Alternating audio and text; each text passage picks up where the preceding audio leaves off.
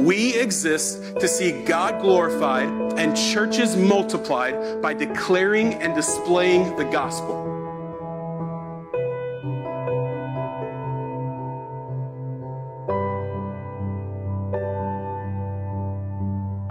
And when we say God glorified, what we mean is that we exist for the purpose of seeing God receive praise, worship, honor, glory, credit, and fame. We believe that He is due. And so we want to spend our lives, our words, everything pointing back to Jesus.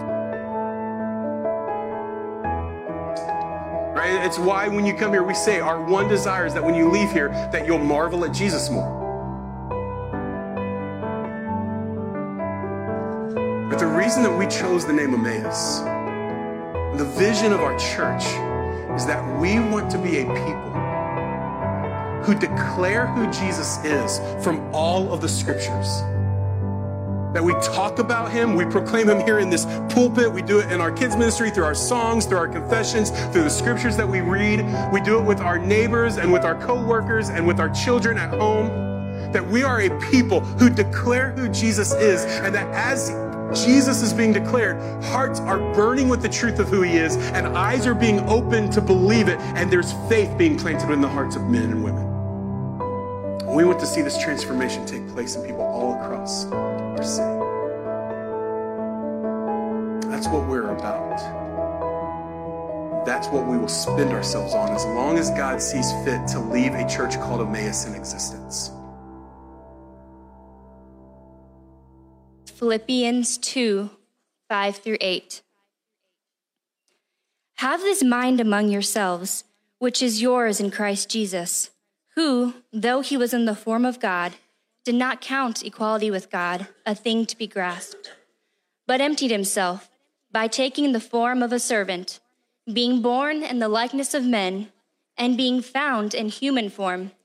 He humbled himself by becoming obedient to the point of death even death on a cross. So this morning we uh, are continuing our study, uh, this this Advent series, looking at the doctrine of the incarnation. So we're, we're hoping to spend four weeks here examining this this glorious, this beautiful doctrine that we call the incarnation. Our hope is to look look at four different angles of the incarnation. So last week we, we saw the incarnation as revelation from Sam. What is what does the incarnation teach?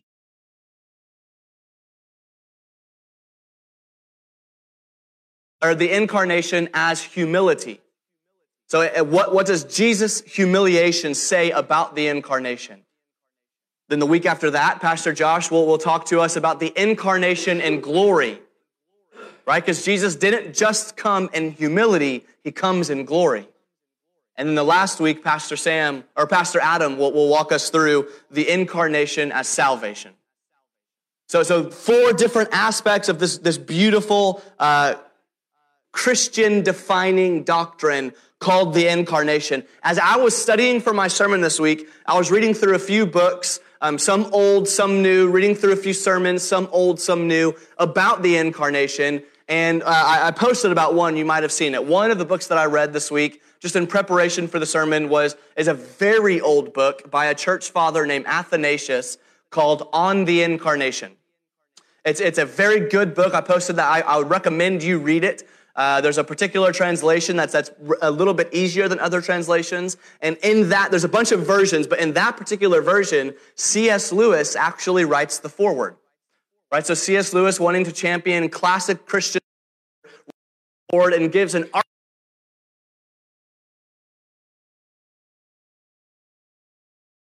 theology. One of the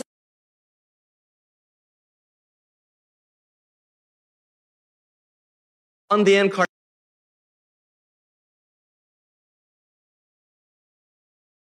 Lewis, he says, for my own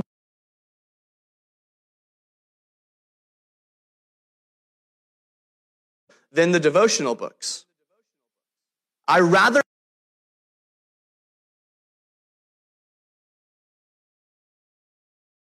happens when they sit down or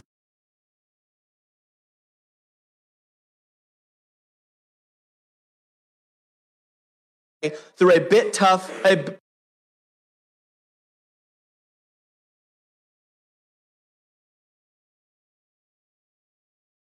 to be had at wrestling through tough bits of theology. So you can.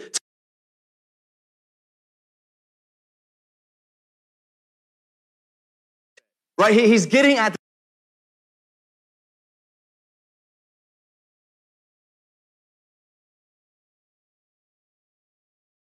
cold and stale and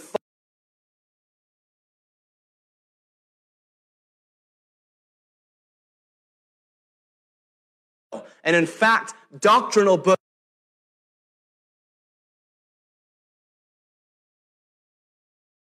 in this particular series.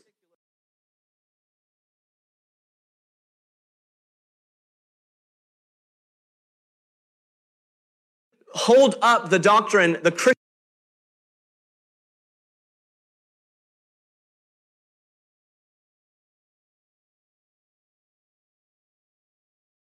story and salvation, and we can just all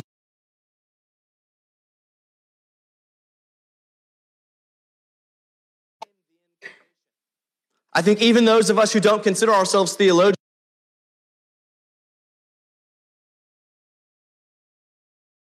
we do a very countercultural thing.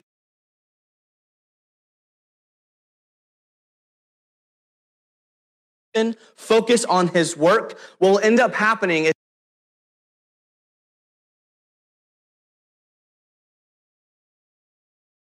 blaze and hungry for his glory.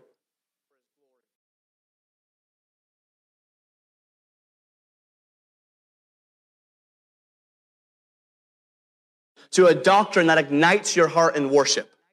That's what we're after. So let's pray to that end and jump in.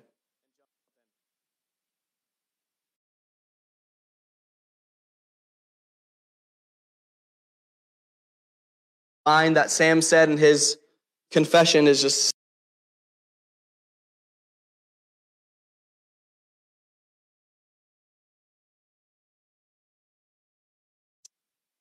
God, and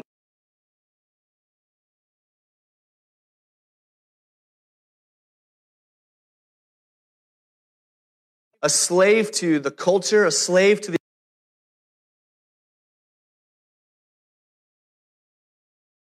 As we're servants to all these things, Lord, we can't help but confess your goodness in the incarnation of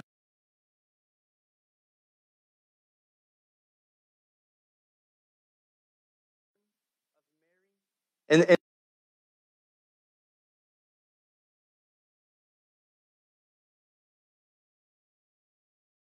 going to taste your good.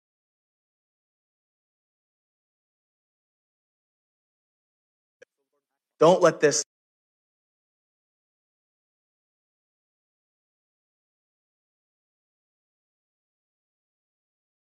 seeps into the deepest parts of our bones.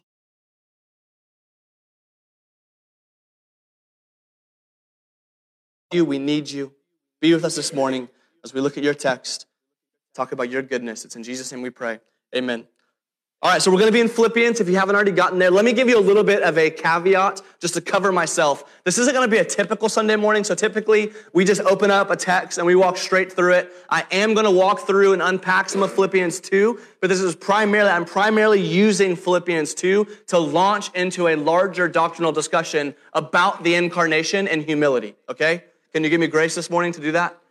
Good. Thank you. Philippians 2. Let's read it one more time. Verse 5. Have this mind amongst yourselves, which is yours in Christ Jesus, who, though he was in the form of God, did not count equality with God a thing to be grasped, but he emptied himself by taking the form of a servant.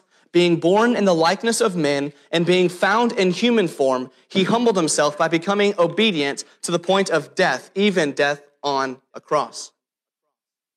So let us begin this examination of this passage with a very simple but controversial statement. The statement is this Jesus is God. Right? Jesus is God. Contrary to what the culture might tell you he is, or what your history books might tell you he is, if they are not confessing that he is God, they're wrong. This verse adds to the arsenal of verses that attest to that exact fact. He was in the form of God. So it isn't the case then that Jesus had enough of the divine attributes to be considered technically God. Right? He didn't qualify by meeting five of the eight of them.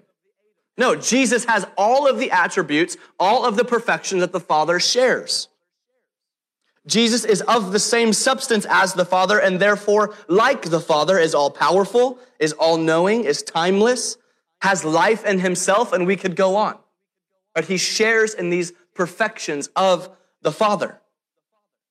This, this might not seem like an important note to make here, but it's going to be very important as we read the next sentence. Look at verse 6. Who, though he was in the form of God, did not count equality with God a thing to be grasped, but he emptied himself, taking the form of a servant, being born in the likeness of men. Before we jump into what the incarnation speaks to humility, let, us give a brief moment to talk about what the incarnation is not.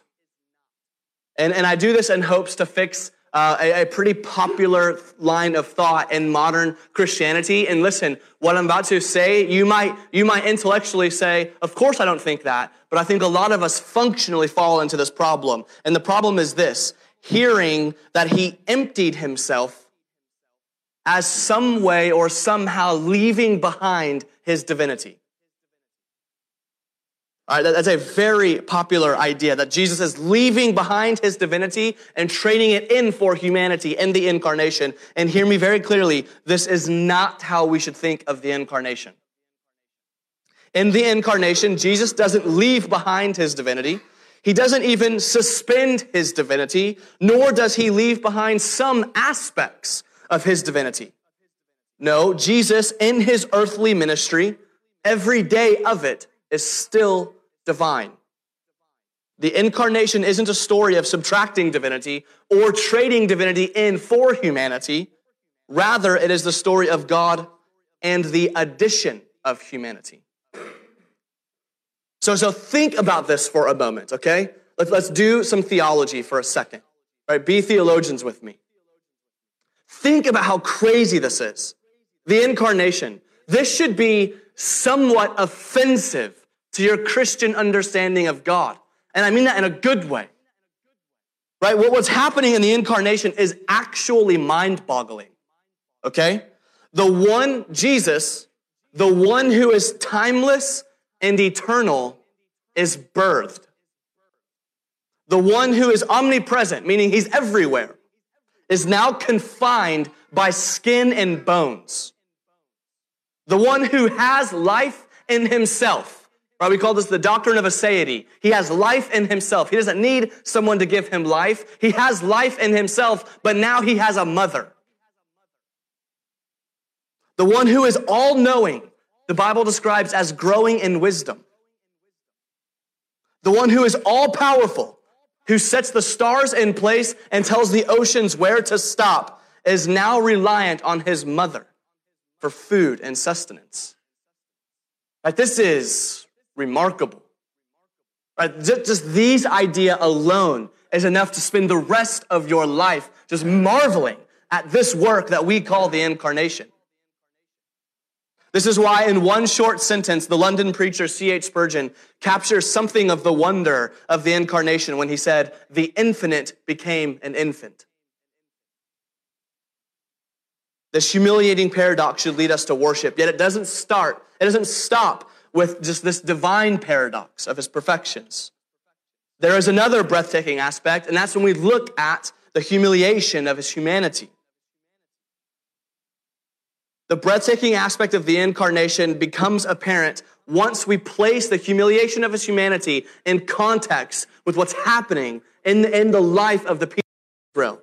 You see, the people of Israel thought what they were getting when you compare what they thought they were getting compared to what they actually got, it becomes staggering. You see, as far back as the time of Moses in Egypt, the people of Israel have been ethnically and politically persecuted. Even in Egypt alone, think about this. They're slaves for 400 years, this people group. That They're servants of Pharaoh for four centuries. Their life is a life of servanthood, of slavery.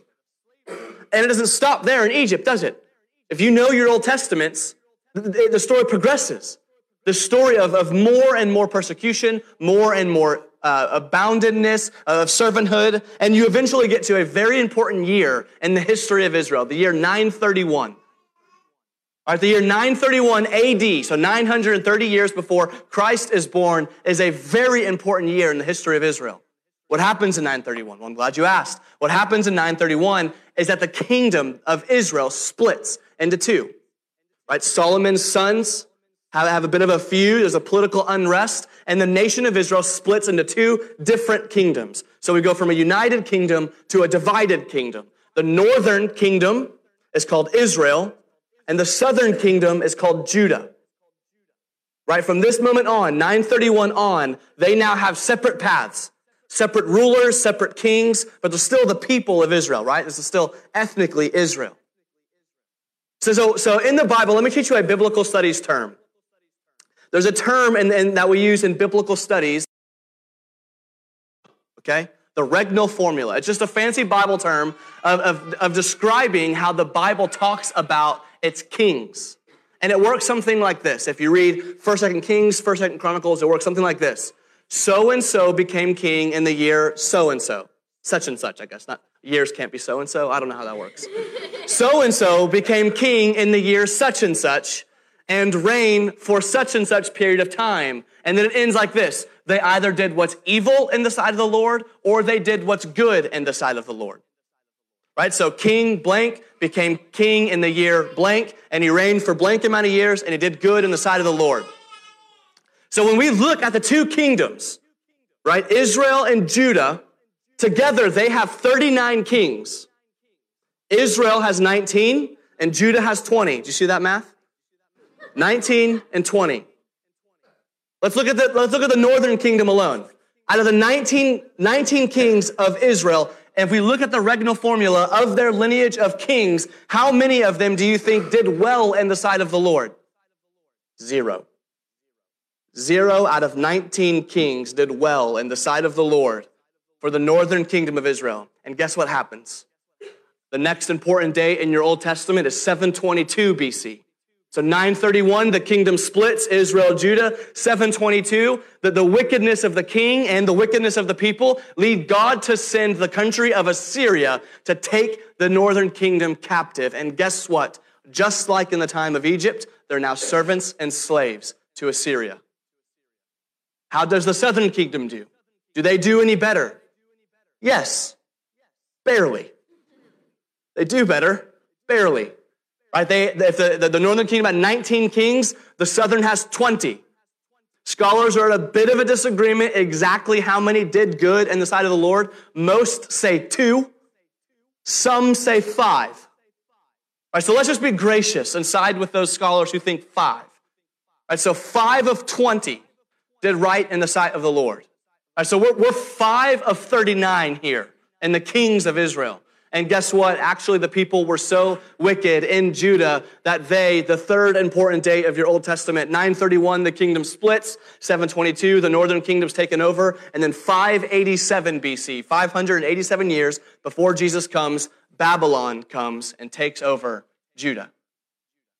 So here we are again, the people of Israel in servanthood, in bondage, in slavery, right? Warning after warning from the prophets from Isaiah, from Jeremiah, from all of the prophets, and they don't listen.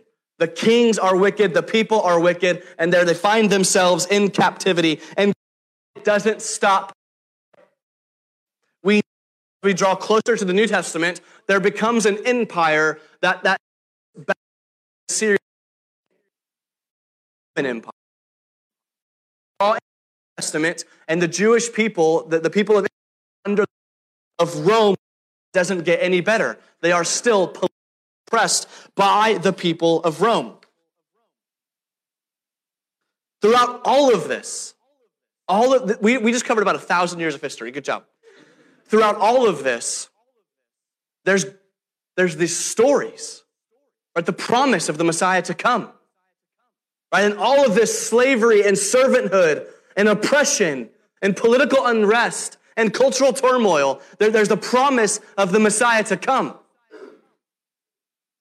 However, often the stories of the coming Redeemer who is going to save them were tales of a political warrior who comes in power to once and for all trample on the other empires who would dare threaten the nation of Israel.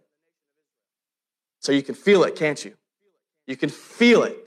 Given the context, when we place the incarnation chronologically in the, in the people of Israel, you can feel the, the angst, the turmoil, the utter, hear me, the utter disappointment and humiliation when he comes. The long awaited one. For centuries and even millennia, the promise of his arrival was told from father to child, from father to child.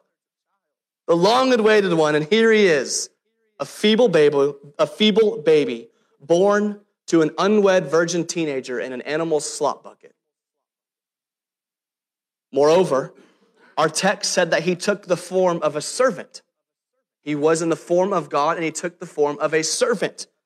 Could you imagine how offensive that is to the people of Israel who have lived thousands of years as the form of a servant? Right? They're not looking for a servant to join them in their service. They're looking for a savior to come conquer on their behalf. So when he's born in this humiliating way, it isn't good news to them. The scandal that this one from Nazareth, a town of no good, could possibly be the Messiah is absolutely preposterous. And we know, given the story of Jesus, that the humiliating, the humiliating and unimpressive nature of his ministry doesn't stop with his birth, does it? No. This man is consistently unimpressive, right? Consistently humble, consistently living in humiliation. Jesus, being from unimpressive parents, from an unimpressive town, born in unimpressive circumstances, is only magnified as he grows. Why? Well, the first people Jesus reveals his miracles to are servants at a wedding in Cana. The first person Jesus reveals his true uh, messianic identity to is the woman who is sexually promiscuous at the well. Jesus was followed by a band of unimpressive brothers. He dines with the poor and spends time with the needy. During his final week on earth, right, as he's entering Jerusalem, which we, by the way, we call the triumphal entry, he's riding a donkey. Right? It's unimpressive. On that week, he's mocked, beaten, and betrayed. One event after another speaks to the humility that Christ displays throughout his incarnation. Our text today speaks of one more humiliating event, however. So read verse 8 with me. Being found in human form, he humbled himself by becoming obedient to the point of death, even death on a cross. So, so just imagine this. Put yourself in the shoes of a first century Jew who's been told that this man is the coming Messiah. Right? The climax of his humiliation, the climax of humiliation during Jesus' earthly ministry is that a man from Nazareth, born of Mary, grows up and instead of conquering Rome via political power, he's executed by Rome via the embarrassing death of being hung as a traitor on a Roman cross. So he didn't conquer Rome. He's conquered by Rome. Right? All this desire, this millennia of anticipation that the Messiah would come and politically free our people. He's here and he's conquered by Rome. You could see then why Corinthians says the gospel is a stumbling block for the Jew. The idea that this man, given the life he's lived and the death he's died, could be the one who would redeem Israel is unthinkable. Yet we know how the story ends, right? We know that this seemingly unimpressive work of the feeble baby born in a manger was more, much more than the undoing of Rome. It was much more than the undoing of political powers.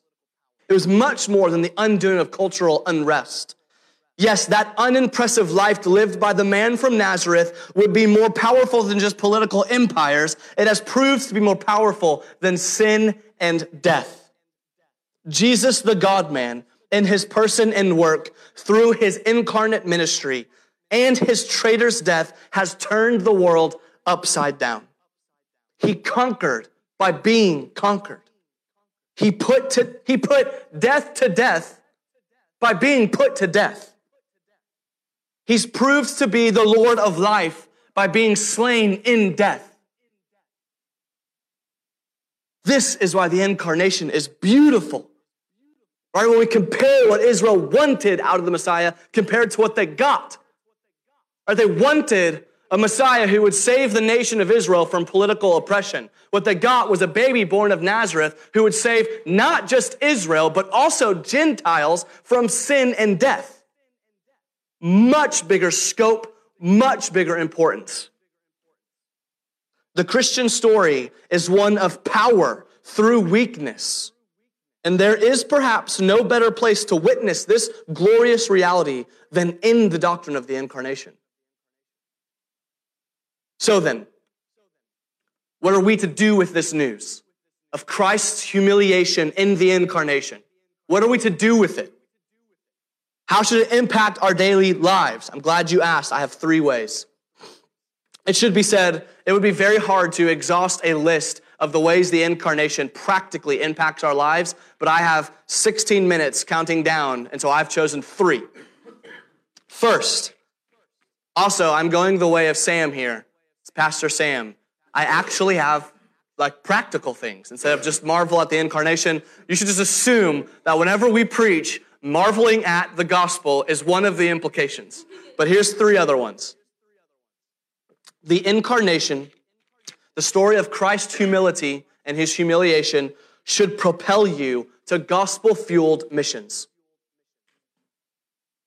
What we have in Philippians 2, in this story, and indeed in the incarnation itself, is a God who saw our helpless estate and instead of insisting on his own rights, he stepped into our mess for our good.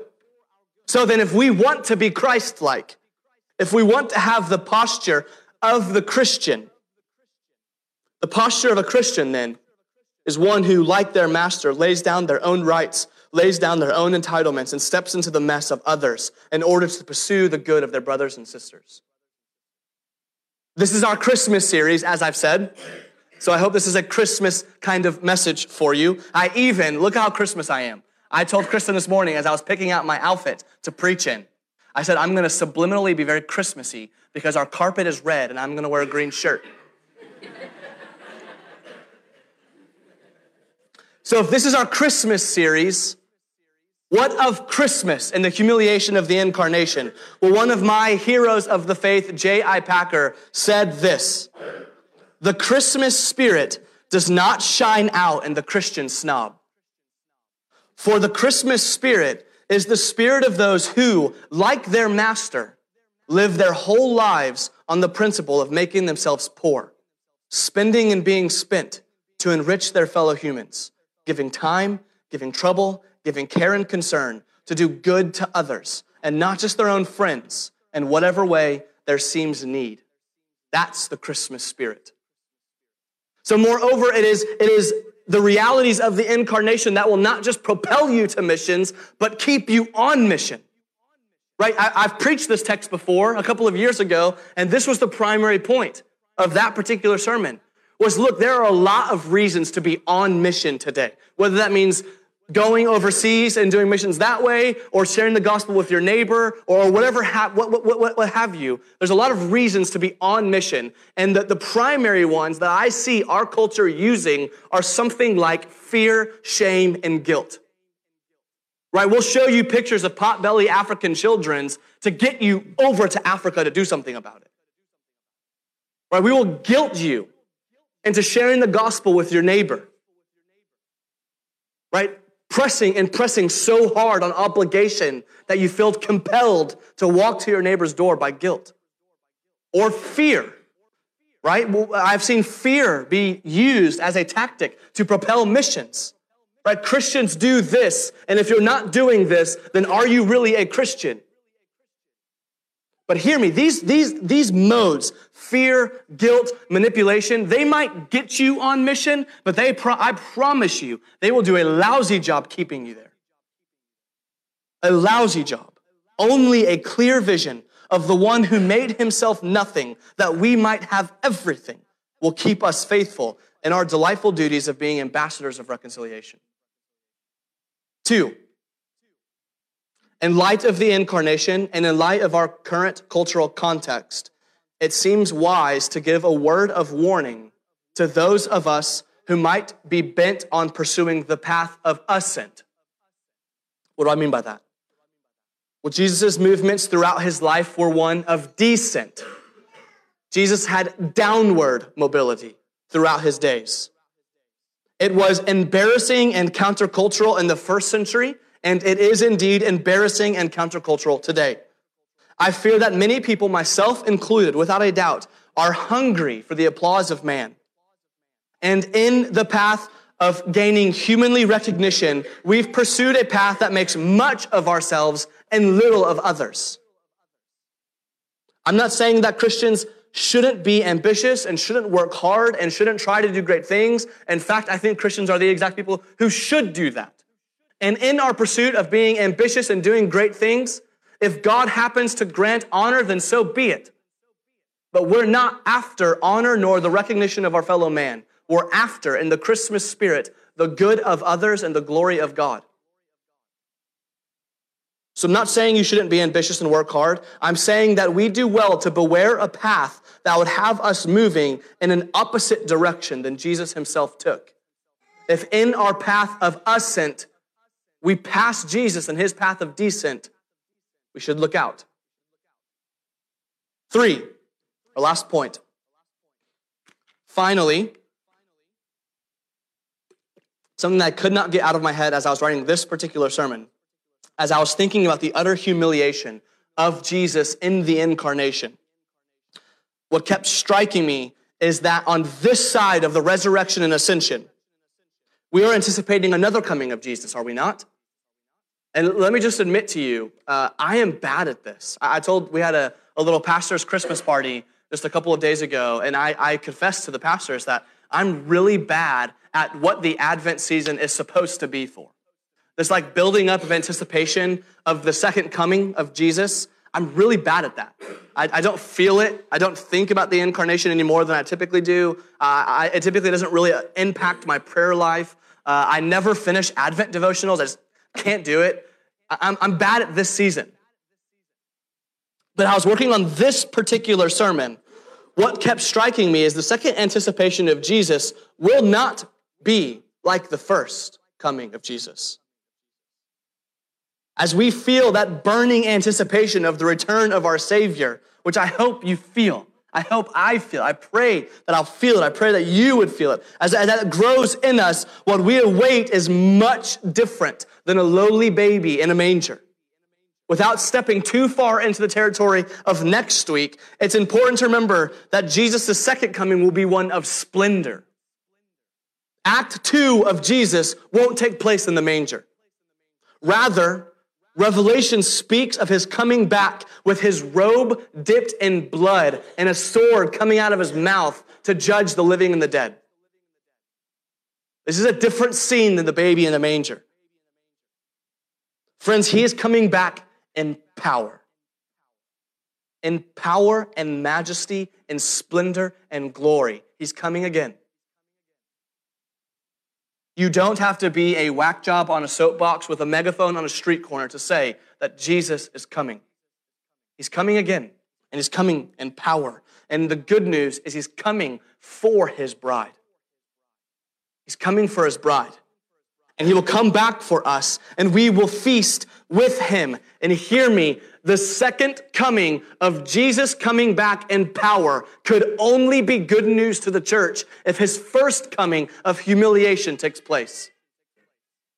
We cannot welcome the second coming of Jesus coming back with power to judge the living and the dead if we do not find ourselves in the midst of those who have clung to him by faith through his death on the cross and resurrection. That's what makes the second coming good news. Otherwise, friends, it is terrifying news. And hear me, let me just speak frankly. If you're in the room and that doesn't describe you, you aren't one who has placed faith in Jesus and has, has clung to him as Savior. Listen, the day will come. You will not escape that day when all that you have done is bare before Christ. And on that day, if you say culturally, I was considered a good person, God help you. He's coming back to judge the living and the dead. Cling to him by faith. As I was writing this sermon, I couldn't get the final stanza of a hip hop song out of my mind. A hip hop song by Beautiful Eulogy. They have a song that so beautifully describes the worthiness of Jesus. Just listen to this as we talk about the, the second coming of Christ. Listen to how beautiful this is. They say this There is a space between us, and it is a right divide, the distance between the depths of your worthiness and mine. Mine is derivative. All my works come from thine. I am merely a man, but all thy works divine. I abide only as a branch attached to the vine that grows the beautiful fruit that gets crushed into wine. I am the least deserving, made worthy to touch his feet, the servant that did nothing to earn a seat at the wedding feast. I'm a created being. You've created everything. You make footstools of fools and galaxies your rings. You are Christ the consummate, my hope and every confidence, worthy to receive praise from every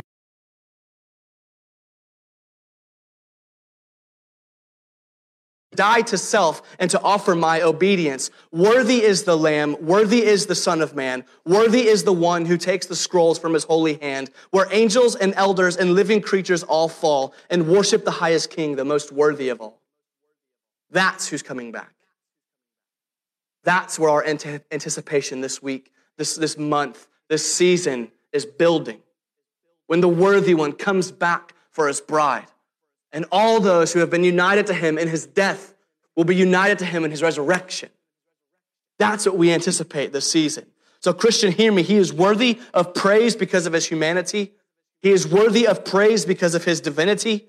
He is worthy of praise because of his humility. And he is worthy of praise because of his glory. My prayer for you as we, as we close is that you would marvel at the worthiness of God the Son incarnate. Let's pray.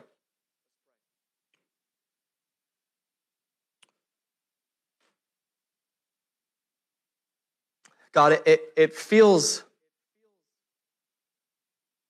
it feels like it shouldn't even be real that we get to come to you right now.